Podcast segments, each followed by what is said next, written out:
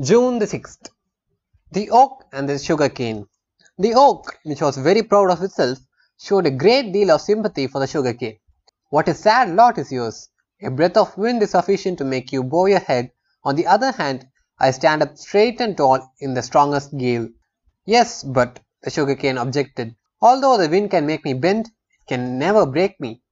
A furious storm then broke out.